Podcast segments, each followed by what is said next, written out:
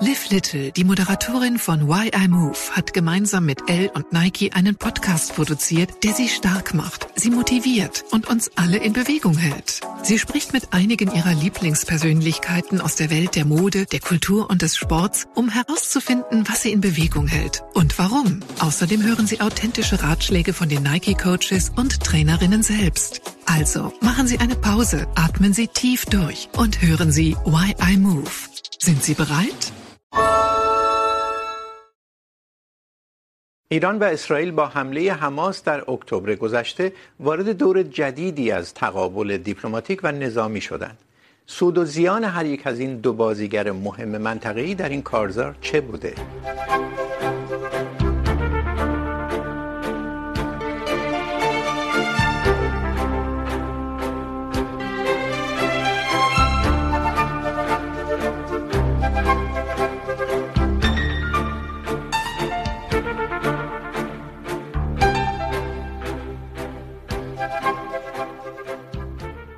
سلام. جنگ در غزه بین اسرائیل و فلسطینی هاست. هرچند اسرائیل ایران را در این ماجرا سر مار به شمار می آورد و ایران هم در هر مناقشه منطقه‌ای دست اسرائیل را در کار می بیند پس بیدلیل نیست که بحران کنونی اغلب بر اساس سود و زیان ایران و اسرائیل تحلیل می شود اگر بر زیان هر یک متمرکز شویم، اسرائیل نتوانسته تا این مرحله تمامی گروگانهایش را آزاد کند و در عوض در حملاتش به غزه بیش از یک درصد جمعیت غزه کشته شدند که کسر قابل توجهی از آنان را کودکان تشکیل میدن ایران هم نتوانسته به ترور چهره های نظامی خود پاسخی مستقیم بدهد و در عوض خود را با کشورهای همسایه درگیر کرده. اسرائیل نتوانسته نظر آمریکا و اروپا را به طرح خود برای قضیه پس از جنگ جلب کند و ایران در نتیجه کشیده شدن مناقشه به دریای سرخ خود و نیروهای متحدش در یمن را در معرض حملات آمریکایی ها قرار داده. فهرست زیانهای دو بازیگر اصلی منطقه کم نیست. اما در مقابل هر یک از این دو تلاش کرده فوایدی هم از این وضعیت نصیب خود کند.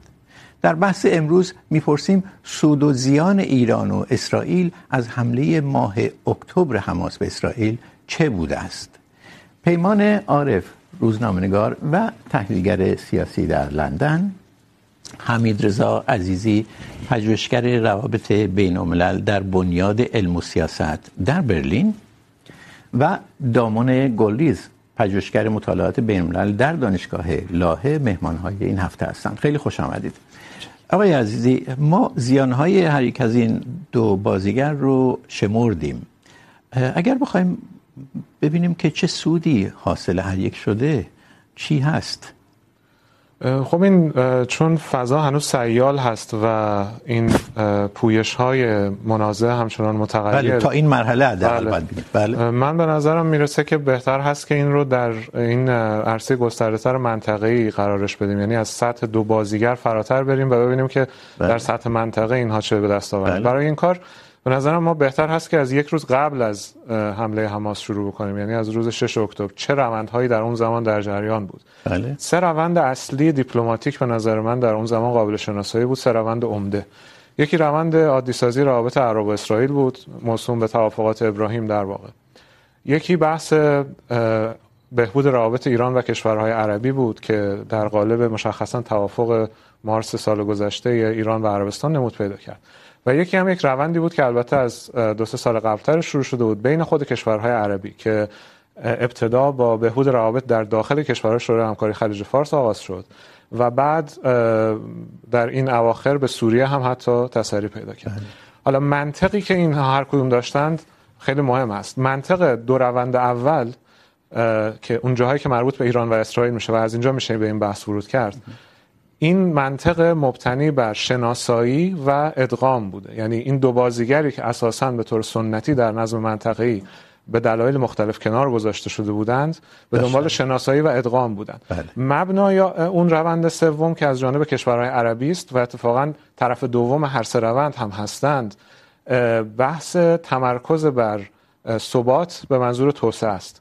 حالا تناقضی که اینجا پیش میاد این هستش که این دو بال دیگر این روندها که ایران و اسرائیل باشن با هم دیگه در تقابل بودن و در منازعه بودن. و لذا من این رو گفتم و باز هم میگم که به نظر من جنگ غزه جنگی هست که مبتنی بر نظم آینده منطقه است و شکل دهنده نظم آینده منطقه خواهد بود.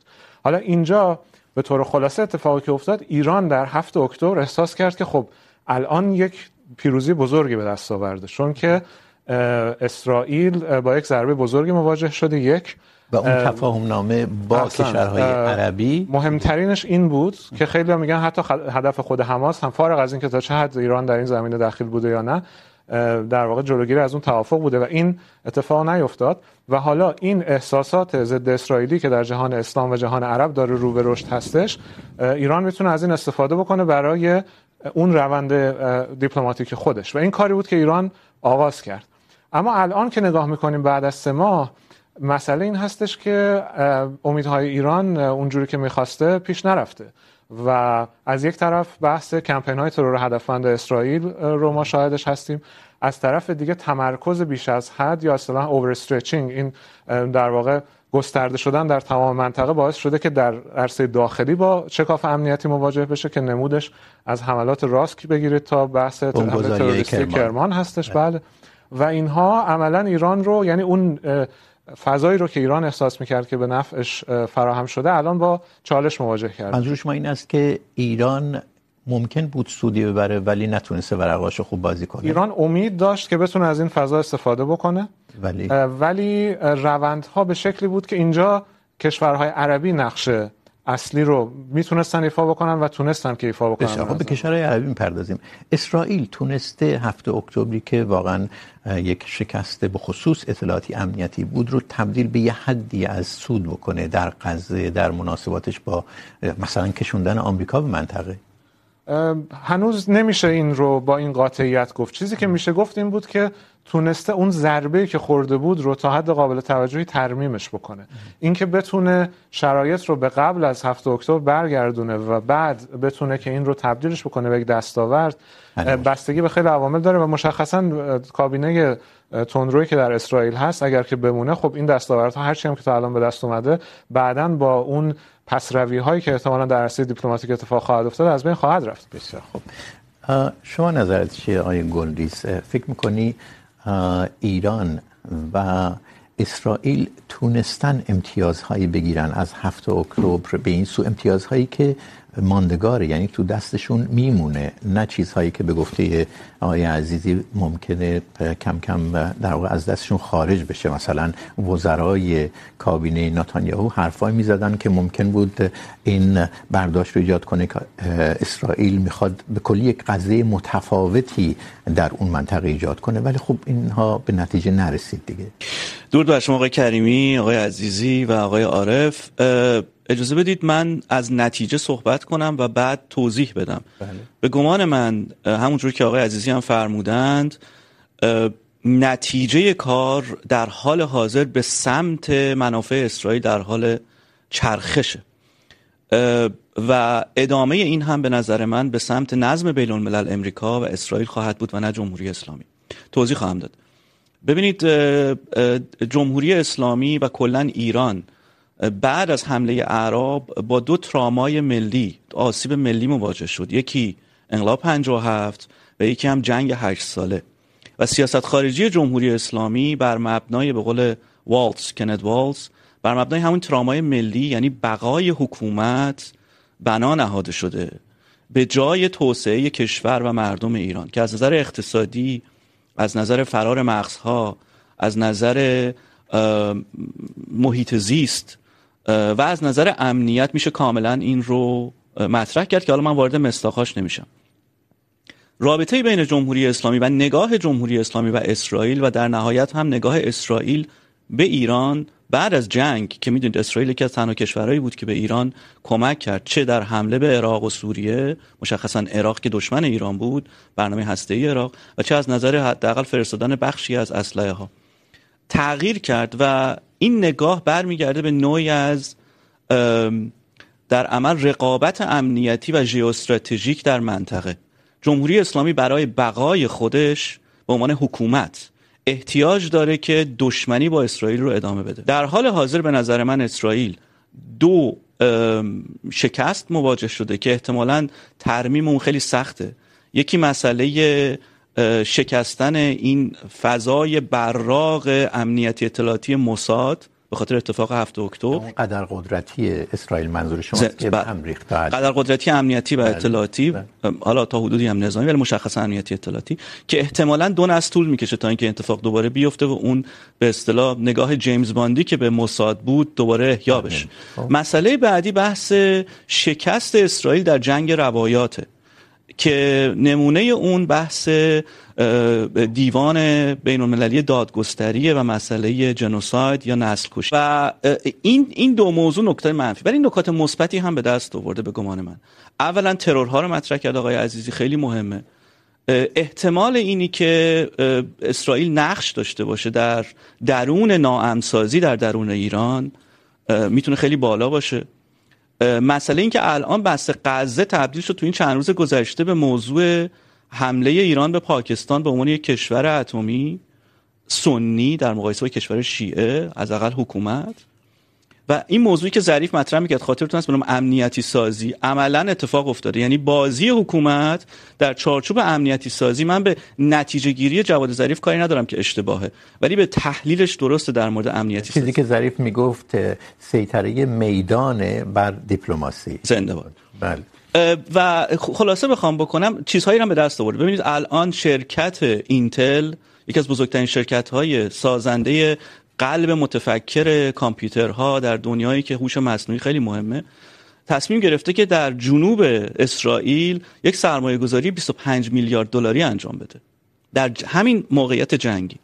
یا ترور افرادی در لبنان که خط قرمز لبنان رو به خصوص حزب الله رو به عقب گردونده به جای اینکه اون خط قرمز رو نگه بداره برای حمله به اسرائیل. همه اینها نشون دهنده اینه که در یک رقابت کلانتر که رقابت بین امریکا و چین هست در این رقابت کلانتر اسرائیل تونسته جایگاه ژئواستراتژیک خودش رو برای امریکا و وارد کردن امریکا به صحنه برای حمله به نیروهای حوسی هایی که به توسط جمهوری اسلامی حمایت میشن نزدیک بکنه و جایگاه خودش رو در رقابت ها به جایی برسونی که امروز عربستان سعودی تکرار میکنه که ما بعد از غزه ممکنه که روابطمون رو با اسرائیل عادی سازی بکنه یه شرط مهم میگذاره. شرط پذیرش دولت فلسطینی یا در واقع راه حل دو دولت که اسرائیل از جمله همین اخیرا نتانیاهو گفت. نتانیاهو اسرائیل نیست آقای کریمی این خیلی نکته فکر مهمه. میکنید اسرائیل ممکنه تن بده به اون شرط ببینید این پذیرش شرط- راه حل دو دولت؟ این شرط همون شهریه که کلان روایت جمهوری اسلامی رو نابود کرد به معنی دو دولت دو ملت. شرطیه که سازمان ملل در اکثریت به اون رأی داده. امریکا رأی داده غرب رأی داده. و در نهایت در نهایت در راستای راه حل سیاسی برای نزاع بین اسرائیل و فلسطین بدون نتانیاهو. پس شما فکر میکنید جز دو نکته ای که گفتید یک فرو ریختن اون قدر قدرتی دستگاه امنیتی اسرائیل و دو به قول خودتون باختن جنگ روایات. از اینها که بگذریم سود اسرائیل بیشتر بود و تونسته ورق رو برگردونه. میخوام ببینم نظر من یه شما. نکته کوچیکی هم بله، اجازه بدید. بله. من این بگم ببخشید.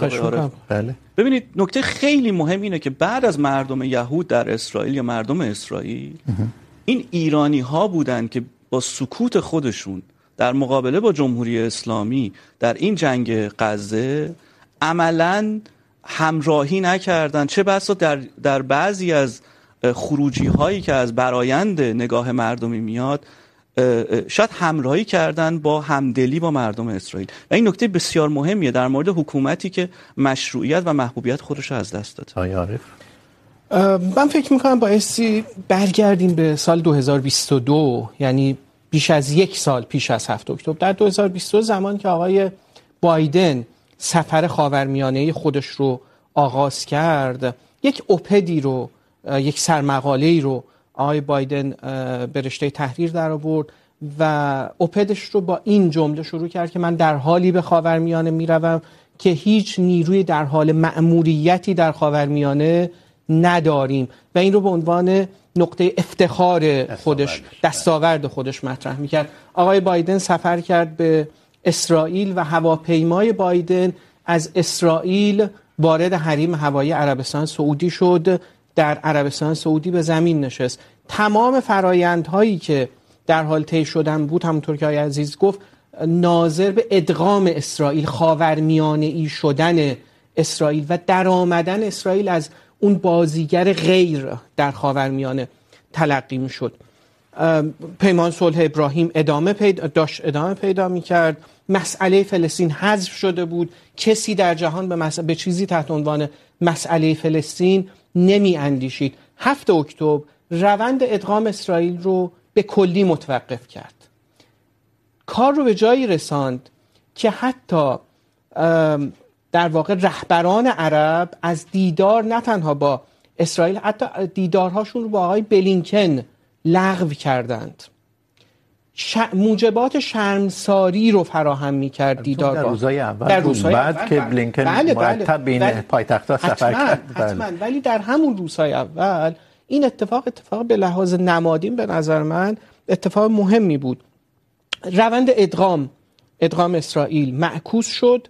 روند ادغام ایران همونطور که آقای عزیزی گفت که از مارس گذشته آغاز شده نزدیکی به عربستان با نزدیکی به بل. عربستان شروع شده بود. این روند فعلا به نظر نمیرسه که خلالی درش ایجاد شده باشه. شما توجه بفرمایید. حتی در حملاتی که آمریکایی ها و بریتانیایی ها علیه حوسی ها دارن انجام میدن، عربستان ساکت وایساده عربستان نمیخواد بخشی از جنگ علیه حوسی ها بوده باشه. عربستان راضی از وضعیت که در یک سال گذشته داشته. اما اسرائیل تلاش کرده که آمریکا رو دوباره وارد خاورمیانه ای بکنه که در دو سه سال اخیر تحت عنوان خاورمیانه پسا آمریکایی در برخی از تحلیل ها ازش یاد میشد. آمریکا نمیخواد برگرده به خاورمیانه. برای اینکه دولت بایدن دست کم به اون روندی که از 2012 از زمان دولت اوباما، تحت عنوان پیویت تو ایژیا، چرخش به سمت آسیا و تمرکز بر روی چین در واقع بنیان نهاده شده، بر اون میخواد که پایبند باشه. اگر دقت بکنید، حتی علا رقم تمام تلاشایی که اسرائیل داره انجام میده که آمریکا رو با ایران درگیر بکنه. هم ایران یک در واقع مدیریت تنش داره انجام میده. هم آمریکا داره مدیریت تنش انجام میده. به رغم حملات به پاکستان حملات به عراق یعنی فکر می‌کنید این به رغم چه واکنش شما از طرف آمریکا واکنش جدی رو از طرف آمریکا دارید میبینید؟ ببینید ایران میتوانست به جای اینکه به منزل اون آقای پیشوا دز... پیشوا دزئی حمله بکنه مستقیم خاک اسرائیل رو مورد حمله قرار بده. از طریق نیروهای پراکسی خودش از طریق از طریق لبنان یا هر جای دیگه. ایران ایران نمیخواد جوری... تنش رو از یک حدی بالاتر ببره. بله. این پر واضحه. یک نکته دیگر هم پس یک بازنده داریم به نظر من تا به اینجا. یعنی متضرری داریم به نام اسرائیل. متضرر کمتری داریم به نام آمریکا که علی رغم میلش که نمیخواد در خاورمیانه باشه. مجبور به مداخل در یک سطحی شده و یک برنده ای داریم فراموش نکنیم به نام روسیه. تحولات جبهه ایران چی؟ ایران اونجوری که شما میگید سودش ایران... بیشتر بوده برای اینکه شما ایران میگید رو جزو در واقع دسته بازنده ها نمیبینم. سودش فکر میکنم که بعد از هفته تا البته سیال هست دوستان هم تا این مرحله. تا این مرحله من فکر میکنم سود ایران بیشتر بوده تا زیان ایران. حوثی‌ها یک مسئله فوق العاده قامز هستند نه فقط برای آمریکایی‌ها و متحدانش بلکه برای ایران. فکر می‌کنید اینکه حوثی‌ها دوباره در لیست تروریستی قرار گرفتن دوباره در انظار عمومی به عنوان نیروهای ناامن کننده قلمداد میشن این چیزی نیست که اسرائیل میخواست و عربستان هم میخواد. خب، و ایران رو در شرایط دشواری قرار میده. یعنی ممکنه الان توجهات به پاکستان و دوباره بعد از یکی دو روز به حماس و اسرائیل خواهد بود. ولی این نطفه یک بحران منطقه‌ایه دیگه. اگر حوسی ها دایرکتلی به صورت مستقیم پراکسی ایران بودن، مثلا نسبت فراموش نکنید، نسبت بین حوسی ها و ایران متفاوت از نسبت حزب الله با ایران هست. گفته میشه که خیلی گوش به زنگ خیلی هم پراکسی محسوب نمیشن. ببین حوسی ها یک جریان ایدولوژیک مذهبی دارای یک سنت تاریخی نمیکنن مسئله اینه. دقیقا. به هر روی آنچه که پر واضحه این است که آمریکایی ها اگر میخواستند این گونه فکر نمیکردن میتونستن با ایران تنش رو افزایش بدن. ببینید آمریکایی ها هم در حد پراکسی ها دارن برخورد میکنن در حد حوسی ها نگه داشتن درگیری رو. این نکته نکته بسیار مهمیه به نظر. آقای عزیز شما میخواستید به یک ضلع سومی در این ماجرا بپردازید. یعنی ما ایران و اسرائیل رو داریم فارغ از نیروهای خارج از منطقه آمریکا چین روسیه. این ضلع سوم اعراب هستن. در این میانه به چی رسیدن، چی از دست دادن؟ چون بحران یمن یک بحران فوق العاده جدی برای عربستان بود. کشورهای عرب به بحران حماس خانه‌ها وارد شدن. قطر یک نقش جدی یافته. کشوری اینقدر کوچیک میاد، میانجیگری میکنه و یک بحران بین‌المللی رو تا حد زیادی سعی میکنه تعدیل کنه. اعراب به چه وضعیتی رسیدن؟ چون ایران در این حال نگران قوی شدن این ضلع سوم هم هست دیگه به خاطر جزایر در خلیج فارس. بله من از یکی از بخش صحبت آقای عارف شروع میکنم جایی که فرمودن که این روند عادی سازی در واقع متوقف شده. من برداشتم این نیست. اسرائیل و اسرائیل و اعراب. ابراهیم. این روند متوقف نشده. این روند کمی از سطح خارج شده و در پشت پرده هنوز در جریان هست. مهمترین مستاقش هم این بوده که در جریان حملات حوسی ها که در واقع هدفش در واقع اعمال یک محاصره دریایی بر اسرائیل هست امارات موافقت کرد و حتی عربستان که مسیر جایگزینی رو در اختیار اسرائیل قرار بدن. و خود عربستان هم مستقیم و غیر مستقیم این رو ابراز کرده. حالا شما اشاره کردید به شرطی که گذاشتن برای تشکیل دو دولت. اما به هر حال اگر ما شرایطی رو در نظر بگیریم که یک مثلا توافقی برای یک دوره گذار در غزه هم اتفاق بیفته باز هم به نظر من عربستان گام های نخست رو برای عادی سازی به سمت اسرائیل برخواهد داشت. یعنی دلیلی که در اوج بحران مقامات ارشد عربستان سعودی مکررن از احتمال عادی سازی صحبت میکنن همینه. حالا آقای عزیزی یکی از دلایلی که دولت های عربی دیگه صحبت از تفاهم با اسرائیل نمیکنن افکار عمومی جهان عربی این افکار عمومی فوق العاده ضد اسرائیل. و به نظر نمیاد فروکش کنه با وضعیتی که در حماس دیده شد. آیا واقعا این دولت ها جرأت میکنن دوباره از تفاهم با اسرائیل صحبت کنن؟ ببینید، مسئله اینجاست که برای کشورهای مثل عربستان سعودی و امارات و بحرین دولت‌های اقتدارگرا اساسا افکار عمومی به اون مفهومی که در غرب شناخته شده و توجه بهش خیلی معنا نداره.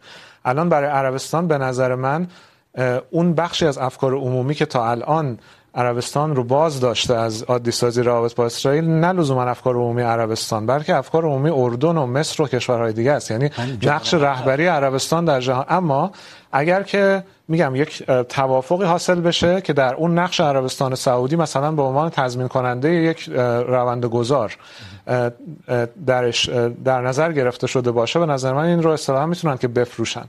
من حالا برگردم به بحث اصلی که شما فرمودید.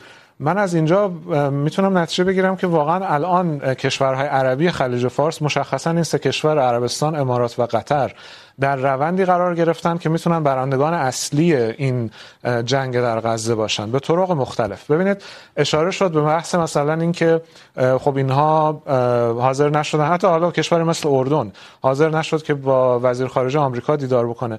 این به نظر من یک فریمینگ اشتباهی اینجا اتفاق میفته معمولا که این رو از زاویه کاهش نقش آمریکا میبینن. به نظر من این افزایش نقش قدرت های منطقه یک مفهومی ازش داره صحبت میشه به عنوان در واقع مولتی الاینed میدل ایست خاورمیانه در واقع چند تعهدی. من یه قدم از این فراتر میرم، میگم خاورمیانه پسا تعهد رو ما الان براش باید صحبت بکنیم. یعنی خاورمیانه که در اون بازیگران به واسطه چند تا اتفاق رقابت آمریکا و چین. جنگ اوکراین و از طرف دیگه همین جنگ غزه فضای با... نفوذ آمریکا در منطقه. کاهش نفوذ آمریکا رو من در چارچوب همون رقابت آمریکا و چین میبینم. تمرکز به یعنی این نیست که آمریکا پتانسیل برای برگشت به منطقه یعنی آمریکا که پس کشیده نفوذ چین بیشتر نفوذ شده. نفوذ چین و روسیه بیشتر شده و مثلا در بحثی مثل اوکراین ببینید خیلی مهمه که کشوری مثل عربستان سعودی میاد نشست جده رو برگزار میکنه. هر چقدر هم که نمادین باشه. کشورهای مختلف این همون عربستانیه که سر قضیه خاشقچی داووس صحرا رو تحریم کردن نرفتن.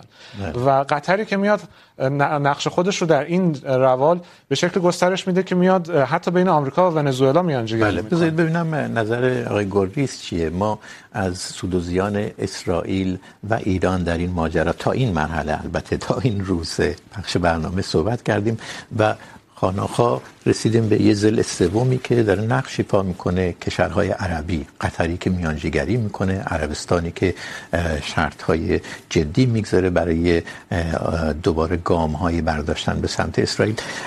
ولی اهمیت یافتن قطب عربی برای ایران فوق العاده مهمه دیگه. اینها هر بار دور هم میشینن، بحث جزایر رو مطرح میکنن. به این ترتیب ایران احتمالا نگران خواهد بود از این وضعیت، نه؟ قطعا نگرانه و این نگرانی به نظر من جدیه. ببینید مسئله اعراب رو بدون نقش امریکا نمیشه دید.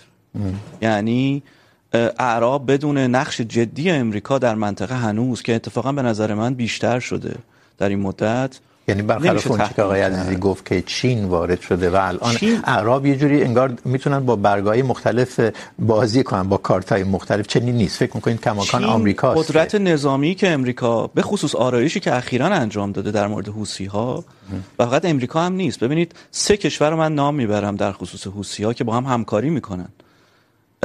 هلندی ها که در قرن 17 هم و 18 هم تقریباً به عنوان ابرقدرت دریایی در دنیا بودن. انگلیسی ها که اصلا امپراتوری انگلیس از طریق منطقه رو شکل داد به این شکل. و امریکا که در قرن نیمه دوم قرن بیستم اتفاقا از طریق قدرت دریایی تونست نقش خودش رو تثبیت بکنه. این در واقع سه قدرت استعماری الان دارن همکار میشن دوباره در منطقه. حالا استعماری نمیدونم میشه گفت یا نه من موافق نیستم ولی به هر حال قدرت های بین المللی که در این 300 400 سال گذشته نقش بین المللی بازی کردن برای نظم جهانی در حال حاضر با هم هم آرایش هستن در مقابله با پروکسی های نزدیک به جمهوری اسلامی خیلی معنا داره. در م... در مقابله با رقابت با طرح جاده ابریشم چین طرح آی تو یو تو رو راه انداختن قبل از 7 اکتبر که اتفاقا دلیل حضور امریکا و نمایشش با بریتانیا و هلند و چند کشور دیگه در خصوص حوثی هم همین موضوعه. یعنی عرض من اینه که کاری که الان امریکا بعد از خروجش از خاورمیانه یعنی در سال 2011 2021 از افغانستان یه خلای قدرت به وجود اومد. این خلای قدرت رو بازیگرانی مثل ایران سعی کردن پر بکنن و همچنین اعراب. تا حدودی موفق شدن تا حدودی ولی امروز بعد از هفته اکتبر این خلای قدرت به نظر من با حضور مشخص امریکا و کشورهای مثل انگلستان و حالا تا حدودی هلند و از این دست به نظر من این خلای قدرت به شکلی که به نظم بین الملل که در مخالفت با تز جمهوری اسلامی هست تمام خواهد شد. یعنی ایرانی که شرایط باعث شده بود از روندها در افغانستان و عراق تا حدی راضی باشه چون آمریکا بیرون رفته بود الان در شرایطی توسط به خصوص نیروهای پراکسیش قرار گرفته که میبینه این قدرت های بزرگ دوباره وارد منطقه شدن. استعماری از این جهت گفتم، بعد از شما بیشتر خواهیم پرسید که هلندی ها یک قدرت استعماری در منطقه بودند. تجارت در این منطقه توسط پرتغال و هلند شروع شد. قبل از اینکه انگلیسی انگلیسی هم که در قرن 19 اصلا منطقه رو به این شکل در واقع صورت بندی کردن که بسیار از این بحران ناشی از همونه دیگه. و آمریکایی‌ها در قرن 20 نفت این منطقه رو بردن. به این معنا در واقع اینها قدرت‌های میشه گفت مسلط در اعثار مختلف در این منطقه بودن. و به گفته ایشون الان اومدن مشارکت میکنن در زدن نیروهایی که به ایران نزدیک هستن. درسته شما گفتی حوثی ها چندان گوششون به ایران نیست، ولی به هر حال متحد ایران هستن. و اگر اون منطقه بیش از این شعله ور بشه، دامن ایران رو هم خواهد گرفت. دیپلماسی ایران به این ترتیب از حادثه ای که میتونست در واقع یه جوری کارت های برندش رو بیشتر کنه به اینجا رسیده که درگیر شده با پاکستان در دریای سرخ درگیره اگر بازیگران بین المللی بازیگران بیرون از منطقه آمریکا بریتانیا یا سایر بازیگران از این منطقه بیرون بروند ببینید به صورت طبیعی به صورت در واقع بالقوه بازیگر هژمون منطقه ایران هست و در درجه دوم عربستان، سعودی و با ارتقای جایگاه بین المللی که امارات پیدا کرده امارات و یک نظم درونزایی در این منطقه میتونه که شکل پیدا بکنه. این رو برای چی دارم عرض میکنم؟ برای این دارم عرض میکنم که ایران به عنوان بازیگر ثبات بخش داره رفتار میکنه، چرا که ثبات در منطقه به سودش هست. اگر ایران به دنبال ثبات نبود به راحتی میتوانست از نزدیکترین پروکسی خودش که حزب الله لبنان بوده باشه یک جنگ تمام عیار رو علیه اسرائیل آغاز بکنه سوالی که میخوام از شما در بکنم آقای گوریس ایران از بحث هوتیا که بگذریم و موشک پرانی که به نظر یکی از تحلیلگران که عبارت خیلی جالبی به کار برد. ناشی از ذوق زدگی موشکیشه. از بحث پاکستان که بگذریم و هوتیا. ایران سعی کرده حل شد. خیلی ایران سعی کرده در این قضیه وارد نشه و حزب الله هم کما بیش سعی کرده. آیا این نشون نمیده که از قضیه پاکستان که بگذریم و هوتیایی که کار خودشون رو میکنن. ایران تا حد زیادی سعی کرده اون سودی که از هفت اکتبر نصیب شد رو که به گفته ایشون از بین رفتن تفاهم حداقل موقت، تفاهم بین اعراب و اسرائیل هست و چیزی که میشه توصیفش کرد به فراموش شدن قضیه فلسطین. هفت اکتبر اینها رو از بین برد و ایران سعی کرده این سود رو حفظ کنه. تونسته؟ نه. من اجازه بدید اینجوری پاسخ بدم که من اصلا با این تز آقای عارف موافق نیستم که جمهوری اسلامی عامل ثبات هست. مگر اینکه ثبات رو شما از نظر سمانتیکی رو دیگه تعریف بکنید. ولی ثباتی رو که من تعریف میکنم به معنی صلح، به معنی توسعه اقتصادی در داخل کشوره، به معنی امنیت بیشتره. ولی از همه اینها شما نگاه بکنید، وقتی یک کشور آخر زمانی شیعه به یک کشور صاحب بمب اتم. صاحب بمب اتم حمله میکنه و این حمله اصلا من موافق نیستم که تمام شده. تازه شروع شده چون مسئله بازدارندگی پاکستان خدشه‌دار شده. پاکستان مشکل جدی داره با هندوستان. ولی این نکته مهمیه. اجازه بدید بل... من این صحبت رو تموم بکنم. و مسئله دیگه این هستش که اتفاقا جمهوری اسلامی اول کار تونست استفاده بکنه به خصوص از جنگ روایات. ولی در حال حاضر با حضور به خصوص اون سه کشوری که من عرض کردم که از نظر تاریخی نقش مهمی در حفظ امنیت دریایی داشتن یا به وجود آوردن نظم جدید حالا شما استعماری بگید یا نگید یه بحث دیگه است. اینها حضورشون در منطقه به نظر من تثبیت شده. به سود اسرائیل و به ضرر ایران. این به سود اسرائیل و اگر نبود شرکت اینتل 25 میلیارد دلار در جنوب اسرائیل که حماس اتفاقا حمله کرده بود سرمایه گذاری نمیکرد. این فقط یک نمونه است. بله. آقای عزیزی من وقتی به این برنامه و اینکه چه مباحثی تر کنیم فکر میکردم و دیروز پیروز یادش برمی داشتم به یه فکر رسیدم. درخشان نمیشه گفت، ولی به نظرم جالبه. شباهت های ایران، پاکستان و اسرائیل. هر سه کشور منظور سه حکومت البته در واقع دغدغه وجودی دارن. یعنی وجودشون توسط دیگران زیر سواله. پاکستان مشخص اصلا با دغدغه وجودی به وجود اومده از هند از دل هند بیرون اومده و به همین دلیل که به سرعت صاحب بمب اتم شد. ایران دغدغه وجودی جدی داره چون فکر میکنه که میخوان بزننش. از روز اول بعد از انقلاب چه این فکر کرده؟ و و بله بله. وقتی گفتم همون ابتدای این سوال گفتم حکومت ها خب؟ و اسرائیل هم طبیعیه دیگه با تمام حرفایی که از سمت کسانی چون احمدی نژاد، طی سالیان گفته شده و ایران هیچ وقت به طور کامل اون روایت رو کنار نگذاشته. هرچند آیت الله خامنه‌ای اخیراً یه شکل دیگه ای حرکت قضیه رو و به نظر می اومد داشت می گفت که از رفراندوم ما حمایت میکنیم. ولی اون روایتی که اسرائیل در واقع از اطراف داره اینه که اینها با موجودیت من. به این ترتیب سه تا کشور داریم که هر سه هر وقت بخوان هدف قرار میدن همسایگان رو موشک پرانی میکنن، خب هر وقت بخوان منظور این که در واقع دغدغه امنیتی میاد دیپلماسیشون رو تعیین میکنه دیگه. خب این چه وضعیتی در آینده منطقه ایجاد خواهد کرد؟ ببینید از یک طرفی باید این توجه داشته باشیم که اسرائیل بحث تهدید وجودیش معطوف به ایران صرفا نیست و محدود به ایران نیست. این یک بحث هستش. خب از اینجا یه خورده فضا متفاوت میشه با ایران و با پاکستان. به این خاطر که در بحث ایران ببینید من اساسا تنش بین ایران و اسرائیل رو و اون چیزی که هم بین ایران و اسرائیل هم بین ایران و ایالات متحده این یک برساخته جمهوری اسلامی است. این مبنای ژئوپلیتیک نداره. این ایران به عنوان یک کشوری که ژئوپلیتیکش در معرض آسیب بوده همیشه به واسطه خب جغرافی شما نقشه رو که نگاه بکنید از شرق و غرب موانع طبیعی که بتونه جلوی ورود دشمن رو بگیره نه به خصوص از غرب. یعنی از زمان ساسانی که شما نگاه بکنید همیشه مبنای ادراک تهدید ایران از غرب بوده.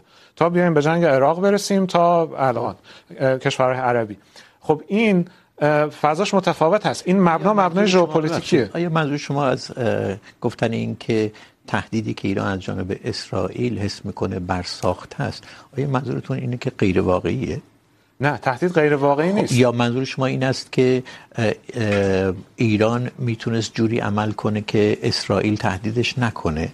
برای اینکه خیلی معتقدن که در هر صورت ایران قوی در این منطقه رو اسرائیل بر نمیتابه. من موافق نیستم. به این خاطر که ما اگر که رجوع بکنیم به دوره پیش از انقلاب حالا شما پاکستان رو مثال زدید. مثال بهتر اینجا به نظر من ترکیه است. یعنی محوری حالا پاکستان هم در این محور وجود داشت. یک ویژگی مشخصی که اتفاقا اینها دارن که اینا رو به هم پیوند میداد و به طور بالقوه میتونه که بده این هستش که حالا پاکستان دورتر هست. اما به خصوص این سه کشور کشورهای غیر عربی هستند که در یک منطقه عربی قرار گرفتن و احاطه شدن. و اینجاست که حالا در مورد اسرائیل میگم اون سابقه تاریخی و اون ترامای تاریخی که بهش اشاره کردن و در مورد ایران و ترکیه اون ژئوپلیتیکی که مبتنی بر در واقع این تقابل عرب، غیر عرب هست، اینا رو به هم پیوند داده بود. این نظر رو من زیاد میشنوم. در واقع شما معتقد هستید که متحد استراتژیک، در استراتژیک در این منطقه میتونست اسرائیل، ترکیه، ایران، پاکستان باشه. یعنی این بله. خطی که بله. در واقع یادآور خیلی از ائتلاف‌های پیش از انقلاب ایرانه این رو من بخوام خلاصش بکنم فقط بله بله، بله. اسرائیل البته نبود. منهای اسرائیل. بله بله. من خلاصش بخوام بکنم ببینید اتفاقی که افتاد از سال 57 این بود که یک انقلاب ایدئولوژیک اومد الگوهای دوستی و دشمنی رو در منطقه به شکلی کلی. تحت تاثیر قرار داد که فضای ژئوپلیتیکی رو تغییر داده و اونم ولی دلیل این- داره دلیلش هم برای بقای حکومته چون حکومت این تراما رو داره و اگه دقت بکنیم، حکومت جمهوری اسلامی همیشه دنبال بقای خودش بوده و برای این بقا لازم داره که ضدیت با اسرائیل و غرب رو و نظم بین الملل امریکا رو به عنوان مهمترین فاکتور سیاست خارجی خودش قرار بده. و این موضوع امنیتی سازی که عرض کردم در خصوص صحبت‌های ظریف از نظر تحلیلی درسته. مشکلش اینجاست که از نظر نتیجه گیری در خصوص برجام هم دیدیم. جمهوری اسلامی قادر نیست که اصلا از این فضا از این کانتکست بیاد بیرون. یعنی راه دیگری جز مخالفت با اسرائیل مخالفت با امریکا و دشمنی نداره. چون اصلا توسعه کشور و امنیت در داخل که از درونزا بخواد باشه با تز حکمرانی جمهوری اسلامی در تضاد. من با این موافق نیستم. ببینید اولا تنش بین ایران و اسرائیل رو من برساخته جمهوری اسلامی نمیدونم.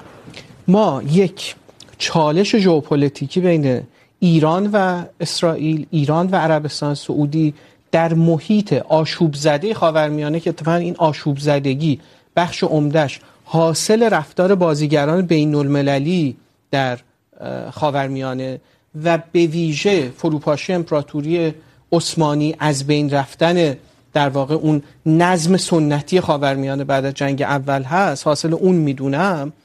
اتفاقی که افتاده این است. ببین یک کشوری ظهور کرده امکان ادغام نداشته در محیط خاورمیانه تحمیلی بوده و این کشور منظور شما اینجا ادغام چون چندین بار در صحبت‌های قبلی هم گفتید ادغام یعنی در واقع همگرایی همگرایی به عنوان اینکه پذیرفته بشه. پذیرفته بشه. اینکه حریم هوایی کشور بغلی به روی شما باز باشه. خب. ترجمه فرمایید این کشور مهمترین مشکلش این است که عمق استراتژیک نداره. در برخی از جاها به زیر 40 کیلومتر در واقع به زیر اسرائیل. بله. اسرائیل رو در استراتژیک تر از بمب هسته‌ای هم نه نه نه. اصلا ایران لزوما نمیتونید در موقعیت ژئوپلیتیکی خاورمیانه حتی با بمب هسته‌ای. نمیتوانید که امکان بقای خودتون رو تضمین بکنید در حالی که دور تا دور شما چالش امنیتی و کانون چالش امنیتی بغل گوش شما بالای شما پایین شما شمال جنوب چپ راست شما. یکی از دلایل اصلی کرنش اجازه من منعقد بشه. اتفاقا برنامه که دو جمله بعدش نوبت شما بله بله. نه شما. بله بفرمایید آقای داشتم عرض می‌کردم. رشته کلام از دست من در بله گفتید که تهدیدی که اسرائیل از بالا پایین ببینید ما یک چالش ژئوپلیتیکی بین ایران و اسرائیل داریم. اسرائیل موجودیت های ژئوپلیتیکی بزرگ در خاورمیانه رو نمیتواند بر بتابد. ایران هم مسئلهش مسئلهش با اسرائیل به پیش از انقلاب برمیگرد. پراکسی سازی در لبنان رو که جمهوری اسلامی شروع نکرد پراکسی سازی در لبنان رو دولت پهلوی شروع کرد زمانی که عضو سنتو بود اتفاقا. زمانی که البته نمیشه گفت اون پراکسی سازی در لبنان برای مقابله با اسرائیل بود. برای اینکه سیاست محمد رضا شاه پهلوی واقعا سیاست مقابله با اسرائیل شما نبود. شما یه حدی از در جنگ رمضان در جنگ رمضان یوم کیپور اول موضعی که شاه میگیره حد به ویژه در دهه آخر یعنی در دهه 1970 تا زمان انقلاب مواضع محمد رضا پهلوی رو آره من اونجا موضعی که شاه میگرفت به نظر من دقیقاً مشابه موضعی است که الان عربستان داره میگیره. بله. یعنی اینکه به لحاظ اینکه ایشون به هر حال پادشاه یک کشور مسلمان هست. بله, بله. به قول نمیتونه اصلا در سطح اما اما از این به عنوان یک ابزاری برای مانور بله شما می‌خواستید صحبت کنید اجازه بدید آقای شما آقای ببینید تا وقتی جمهوری اسلامی بمب هسته‌ای نسازه عملاً. یعنی فکتچوال نه ویرچوال اسرائیل از نظر استراتژیک قدم جلوتری داره، قدرت بیشتری داره. به خصوص الان که کشورهای مهم بین المللی از جمله امریکا دوباره به منطقه برگشتن و تا اطلاع ثانویه از منطقه کنار نخواهند رفت. از این جهت این موضوع عمق استراتژیکی که آقای عارف مطرح میکنن برای جمهوری اسلامی که تز منطقه ایش موشک های بالستیک هست پهپاد هست و بمب هسته‌ای نداره درسته ولی برای اسرائیل که بمب هسته‌ای داره اصلا این به عنوان یک موضوعی نیستش که بخواد بله. نقش اسرائیل رو کمتر بکنه بله. من با این موضوع موافقم که با هم در رقابت هستن من با این موضوع موافقم که اسرائیل و جمهوری اسلامی به دنبال این است که نفوذ خودشون رو در منطقه بعد از جنگ غزه گسترش بدن. ولی نقش جمهوری اسلامی الان ضعیفتر از قبل از قبل است به نظر شما. آقای عزیزی برگردیم به کانون ماجرا غزه اسرائیل در مورد غزه بعد از جنگ مشخص بود طرح خاصی نداره. وقتی هم طرحی توسط وزیر دفاعش داد خیلی بهش اعتنا نشد. الان هم صحبت از کاهش نیروها آروم آروم بیرون کشیدن نیروها از غزه است. در شرایطی که گروگانهاش حداقل تا این مرحله که داریم بحث ضبط میکنیم بیشترشون همچنان اسیر هستن. آیا به این ترتیب به چیزی در غزه رسیده اسرائیل؟ چون ما راجع به سود و زیان ها صحبت میکنیم نمیتونیم غزه رو این وسط از در, در فراموش کنیم. من به نظرم باید بین اون واکنشی که اسرائیل در هفته های اول جنگ نشون داد و چیزی که الان داره اتفاق میفته تفکیک قائل شیم در به خصوص یکی دو هفته اول یک واکنش به شدت هیستریکی بود و طبیعتا ضربه خورده بود اسرائیل که بی سابقه بود در زمان در واقع شکل گیریش و این یک واکنش خیلی شدیدی رو به وجود آورد. و این ادامه پیدا کرد. میشه گفتش حداقل در ماه اول جنگ هدف به نظر میرسه که فقط تخریب گسترده حد اکثر تلفات و انتقام بود. یعنی مبنای اگر اسمش رو روی کرد بذاریم روی کرد اسرائیل حداقل در اون ماهی ماهی ماهی اول مبتنی بر انتقام بود. تازه بعد از اون بود که این بحث دی افتر یا روز بعد که مبتنی است بر روز بعد از پیروزی حالا مبنا رو پیروزی میگیرن. بعد از پیروزی ما بر حماس اومد شکل گرفت که خب به چه صورتی ما قرار هست که با این در خب برگردیم به سوال من. بله. فکر میکنید در غزه حداقل در غزه منطقه ایش رو فراموش کنیم. اسرائیل تونسته ورق رو جوری برگردونه که حدی از فایده هم نصیبش بشه. یکی از مواردی که به نظر من الان میشه دربارش صحبت کرد همین هستش که در هیچ ابتکار بین المللی صحبتی و احتمالی از حضور حماس در آینده غزه و این دستاوردیه فکر می‌کنم این متفاوت هست با نابود کردن من اصلا هیچ وقت معتقد نبودم و نیستم که حماس قابل از بین چون حماس یک ایدئولوژیه. جهاد اسلامی یک ایدئولوژی اینها قابل از بین رفتن نیستن. همین چند روز گذشته قطر که الان نقش آفرینی جدی میکنه اومد گفت که ما فکر میکنیم در معادلات سیاسی غزه هم باید حماس حضور داشته باشه. بله موضع قطر این هست. به حال به شکل اینکه به این شکل در واقع قطر یک کشوری هست که خب خودش رابطه نزدیکی با حماس داشته و میخواد که این اولویت های خودش رو ولی حتی در طرح قطر هم اگر که در دل طرح بریم مواردی که مطرح شده مبتنی بر ادغام حماس در ساختار یا در یک ساختار یک پارچه فلسطینی و بعد حکمرانی اون ساخته و اون هم ادغام وقتی در قطر نقش رهبری رو نداشته باشه در بیشتر معطوف به اون بخش از رهبری چون رهبری حماس هم یک پارچه که نیست بله. یه بخشش هست که در قطر یه بخشش هست که نزدیکتر به ایران اون بخش نزدیکتر به قطر رو طبیعتا برای نفوذ خودش. قطر میخواد که در دولت حضور اگه متمرکز بمونیم بر غزه شما فکر میکنید اسرائیل تا چه حد تونسته شکستی که در نتیجه هفت اکتبر که خود شما گفتید باعث از بین رفتن اون حس قدر قدرتی اسرائیل و دستگاه امنیتیش بود. این شکست رو تبدیل به، اگر بگیم سود نه، ضرر کمتر، زیان کمتر بکنه و یه امتیازهایی بگیره. تونسته؟ هنوز زوده، ولی من اگه اجازه بدید اینجوری این پرسش شما رو پاسخ بدم که اسرائیل با نزدیک به 70 درصد نابودی ساختمان ها در غزه تقریباً رسوندن ریشیوی هر بمب یا هر موشک حماس به یک کشته فلسطینی در غزه عملا نوعی بازدارندگی رو تا این حد به وجود بیاره که حماس به عنوان من اتفاقا فکر نمی کنم قطر موفق بشه. حماس به عنوان یک سخت افزار حکمرانی در آینده اصلا بتونه نقش بازی بکنه. همونطور که نتانیاهو در آینده بعد از جنگ غزه نمیتونه نقشی در اسرائیل بازی بکنه و حماس اصلا غیر قابل تصوره که بتونه در غزه یا حتی در چیزی به نام فلسطین اگر وجود به وجود بیاد نقش مشخص حکمرانی داشته باشه. یعنی به عنوان یک ایدئولوژی؟ بله بون وجودیت مادی حماس رو ساقط کرده فکر میکنید هنوز هنوز تا اونجا فرچون هنوز رهبرانی که این کار رو انجام دادن به نظر میاد در تونل باشن ام.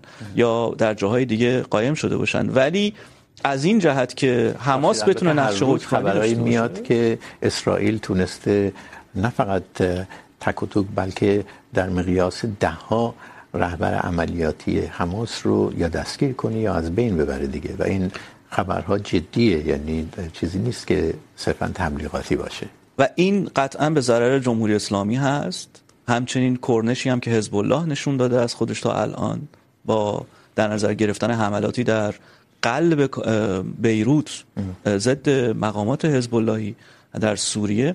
و به گمان من اصلا تصور اینی که حماس بتونه در آینده نقشی بازی بکنه نقش حکمرانی بازی بکنه همون رو که نمیشه تصور کرد که داعش در سوریه یا عراق بله. نقش حکمرانی داشته باشن ولی خب از نظر ایدئولوژیک وجود دارن و بله. ادامه هم خواهد داشت شما چی فکر میکنید در مورد غزه و اینکه اسرائیل چی به دست آورده به رغم اون شکست برگردیم به هفته اول در هفته اول مدعای دولت اسرائیل این بود که این دو میلیون نفر رو کوچ بدهیم به صحرای سینا و دولت مصر در مقابل بدهی 8 میلیارد دلاریش رو فد مثلا ما بیایم پرداخت بکنیم و اساساً غزه رو کاملا تخلیه بکنیم و این داستان البته این گفته یکی دو تا وزیر در وزیر؟ کابینه بله بله. وزر...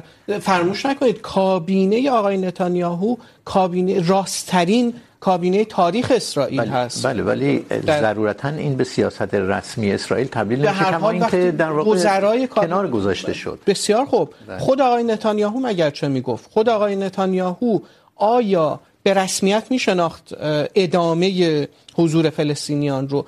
فضای غالب سیاست در اسرائیل در واقع مهاجرت و کوچ اجباری فلسطینی ها به سمت صحرای سینا بود. اما کجا ایستادیم الان؟ بعد از صد روزی که از جنگ میگذره، نتانیاهو این مدعاها رو پس گرفته میگه ما دنبال کوچ اجباری نیستیم. به لحاظ اعتبار بین المللی بعد از داستان دیوان، شکایت آفریقای جنوبی و باز شدن کیس به طرفیت دولت اسرائیل در دیوان کیفری، اعتبار بین المللی اسرائیل مخدوش شده. و از اون مدعا هم عقب نشین کردن. حالا پرسش این است که عقب نشین نکرده البته نتانیاهو همین اون همین است که نظریه دو, دو دولتی رو به هیچ وجه اسرائیل زیر بار نمیره. بسیار خوب. در این عدم عقب نشینی با کجا زاویه پیدا کرد؟ با دولت ایالات متحده آمریکا.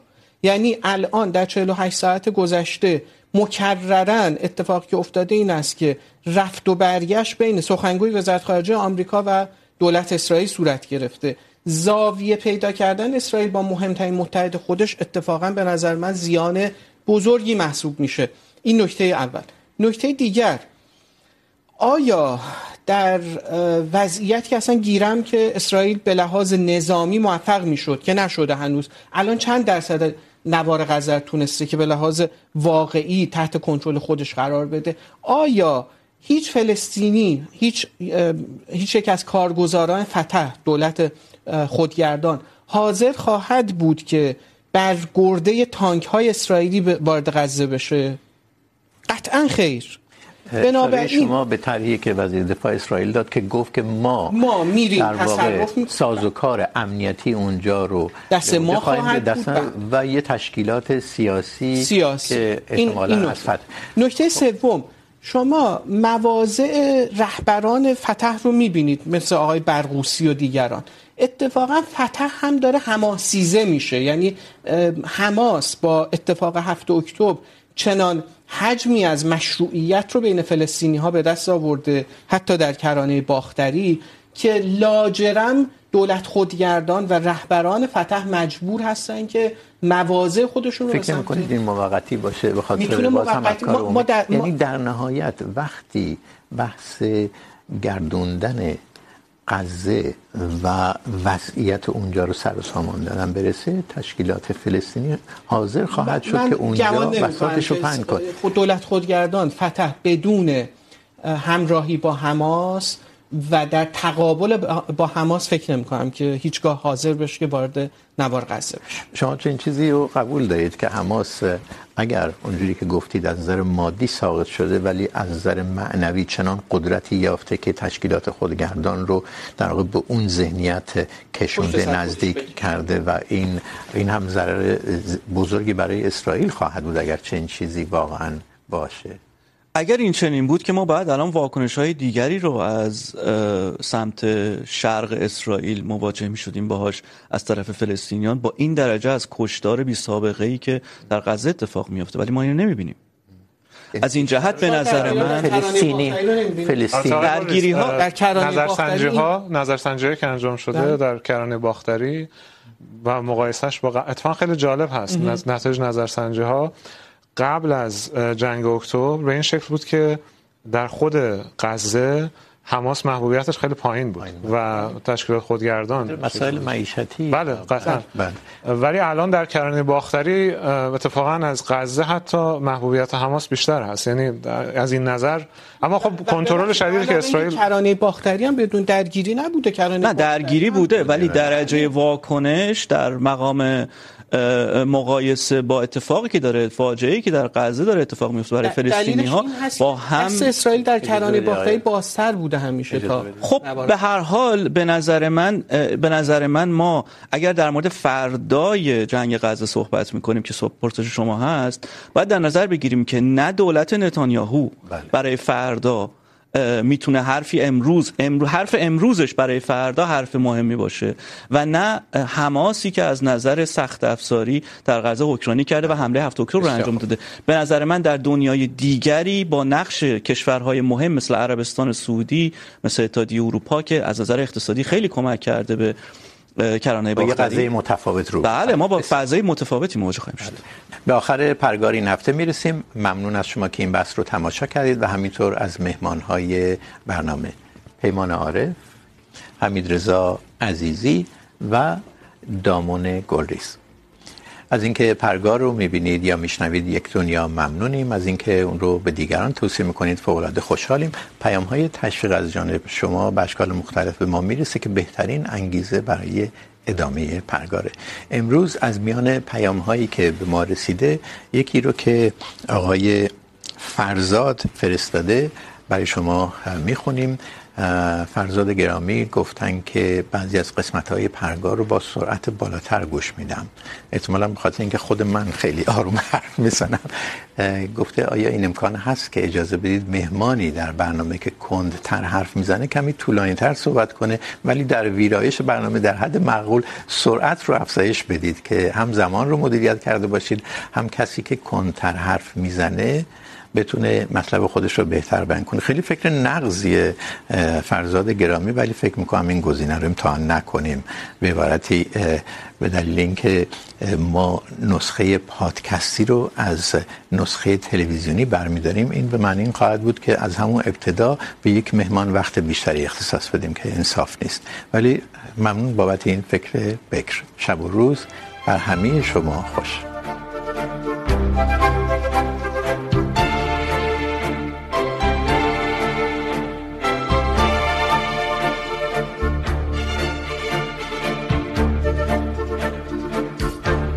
بسیار خوب چهار دقیقه پادکستی فکر کنم سه تا یه دقیقه ایش کنیم چون احتمالا منم سوال خواهم پرسید چیزی بود در برنامه که شما بخوای بگی آقای عارف پیمان که نگفتی؟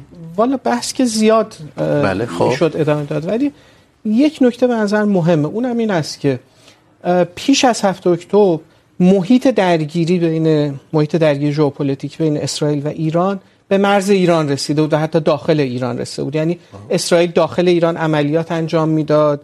از الان میخواید بگید چنین نیست.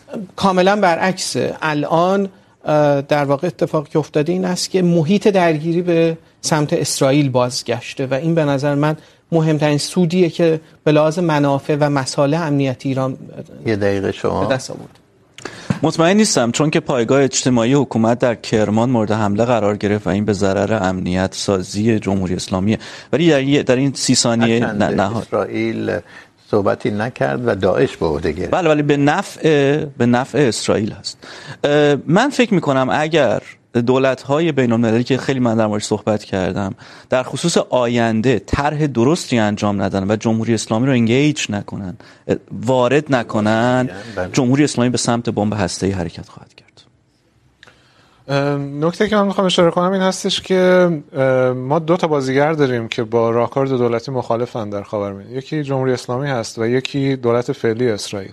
و این اتفاقا به نظر من در شرایط فعلی اون نقشی رو که گفتم اعراب میتونن ایفا بکنن به خصوص لحاظ دیپلماتیک ارتقا میده. به خاطر اینکه اینها هستن که الان رویکردشون با رویکرد کشورهای غربی هم راستا شده و کشورهای غربی و نه فقط کشورهای غربی جامعه بین‌الملل برای حل این مسئله نمیتونه روی خود اسرائیل حساب بکنه نه روی ایران. و این ضلع سوم هست که به نظر من تعیین کننده هستش. این ضلع سوم تعیین کننده هم باشه یک نگرانی جدی از جانب ایران دارن و ایران هم نگران اونهاست این حرفی که آقای گلریز زد منو به یاد آخرین صحبت آیت الله خامنه ای در مورد تسلیحات راهبردی میرسونه. گفت که ما با تسلیحات در تطابق با تسلیحات قدرت های منطقه‌ای مشکلی نداریم. این خیلی حرف جدیه.